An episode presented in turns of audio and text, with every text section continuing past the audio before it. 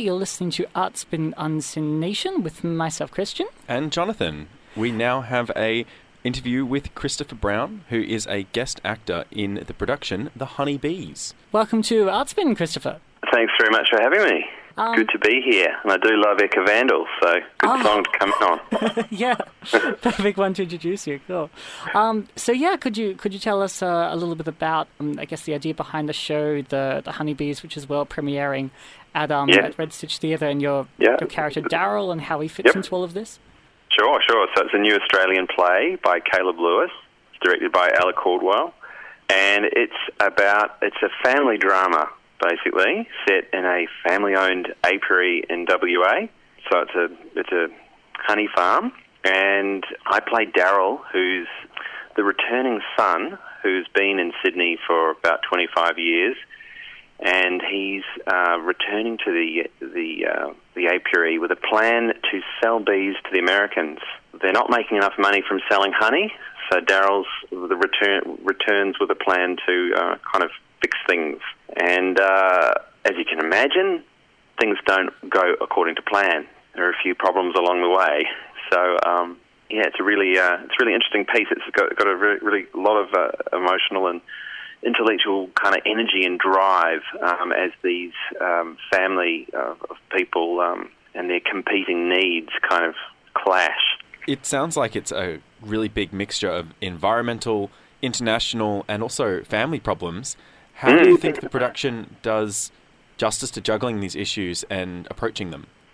Well, I think at its core, it's really about you know family and the conflicts that you have in family, and the the intensity that comes from you know the long history that, that family have, and but the, the using the the idea of the bees and the um, the need to sell bees to um, America, kind of there's a metaphor there about you know a larger metaphor about climate change and uh, I guess the, the sort of arrogance of, of humans assuming that we can tame nature and and that that actually that doesn't always doesn't always go according to plan, I suppose.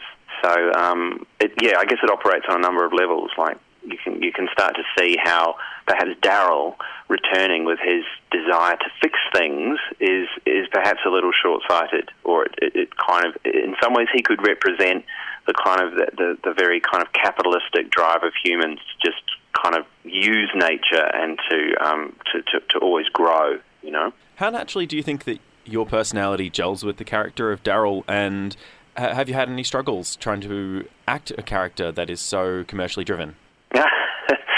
Yeah, that's a good question.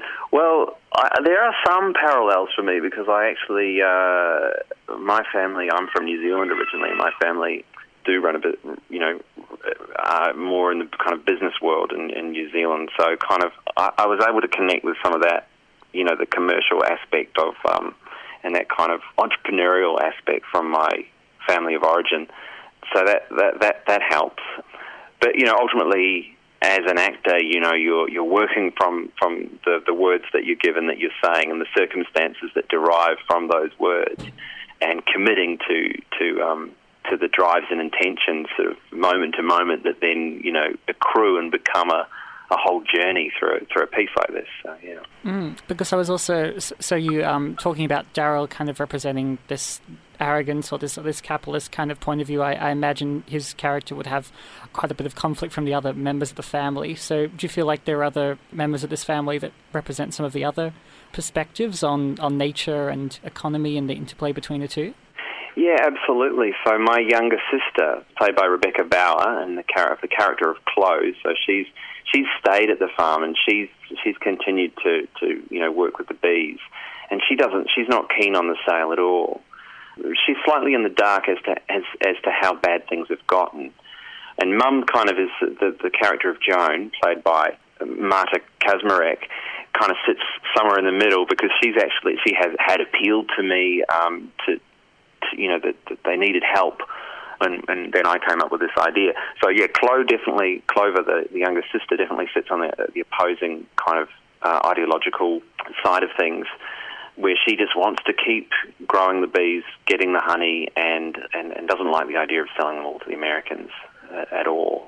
So uh, I guess, and she's sort of so she's stayed there and she's on the she's working with the land, working with the bees, and there's a there's a real sort of harmony between her and the bees. Whereas I'm the I represent the kind of the city and you know coming in and trying to clean things up and sell things, you know. Yeah, right. And also, okay, so that's that's interesting. You've had some personal experience with um, mixing family in business, I guess, and, and also this being represented in, in, in this play. So, could you see like what are some of the biggest pros and cons, I guess, of sort of mixing the two? Maybe that they're explored in this, uh, in um, in the honeybees. Uh, well, you know, I think it's that thing that you know, with family, if you're in business together and family, then you kind of never get away from it you know, the, the, the working day never finishes. You're always, you're, it's always present in the things you talk about. So there's not that ability to kind of switch off and leave, which which heightens tensions, I think. So it's a kind of a, it's a great device for play, obviously, because uh, plays tend to, tend to thrive on on conflict and drama, and a lot of that comes from just these these strong needs that um, are in conflict with each other. So you know, Daryl's drive is really he wants to, you know, he, he says he wants to save the family. He's here to save them. Chloe's not that keen on the way he's going about it, so thus conflict arises. I have a question a bit more about the physical side of the production. Quite a lot of interesting metaphors going through it, but can we expect real honey as a prop in this show? Ah, there is some real honey, absolutely. Is there anything exciting that you do with the real honey? It's not so much me. Some of the other characters do some exciting things with the honey. I, I can't. I can't promise like full kind of body honey or anything like that. But you'll have to come along and, and check it out. There's definitely some real honey in the play, though. Sounds like a quite, sweet experience. Yeah, yeah.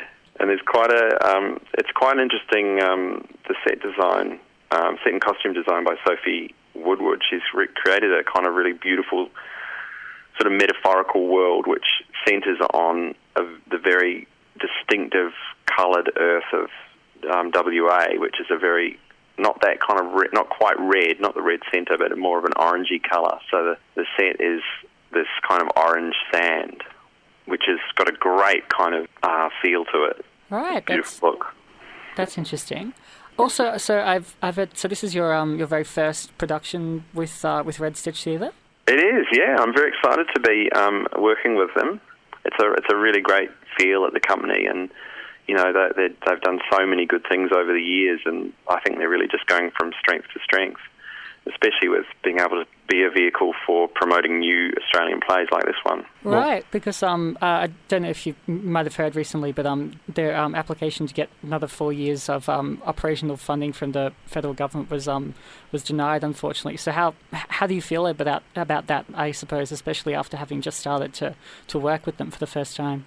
Yeah, well, look, it doesn't affect what we're doing right now, but it is mm. very frustrating, obviously because that, that, that sort of money that enables, you know, that is such a great help to a small company like Red Stitch is really peanuts when it comes to, you know, government budgets.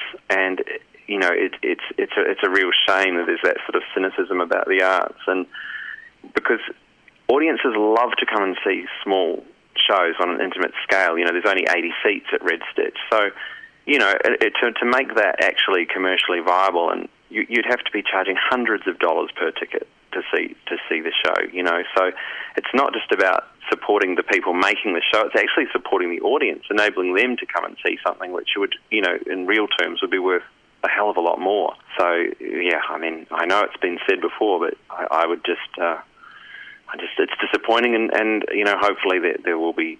Uh, hopefully there'll be some change coming up. Based upon what you know, do you know if there's mm. uh, anything that Red Stitch is doing to, I suppose, adapt to these uh, changes? Do you know if they're seeking any extra funding, any sponsorship? Are they adapting what productions they can put on? Do you have have any knowledge of that? Uh, well, I, I, I, don't really know the the the, the workings of, of you know the kind of that kind of stuff in detail. But I do know that there are there are other funding sources apart from Australia Council, and that they're constantly um, on the lookout and you know trying to get more philanthropic support and so forth, so that they're not entirely reliant on just one you know funding source. And you know they do have a good you know, they have a great profile. I think they just they've got so many runs on the board. They just really deserve to be supported. In a way, it's kind of like a metaphor in real life that you're exploring the play happening to the Red Stitch because Yeah.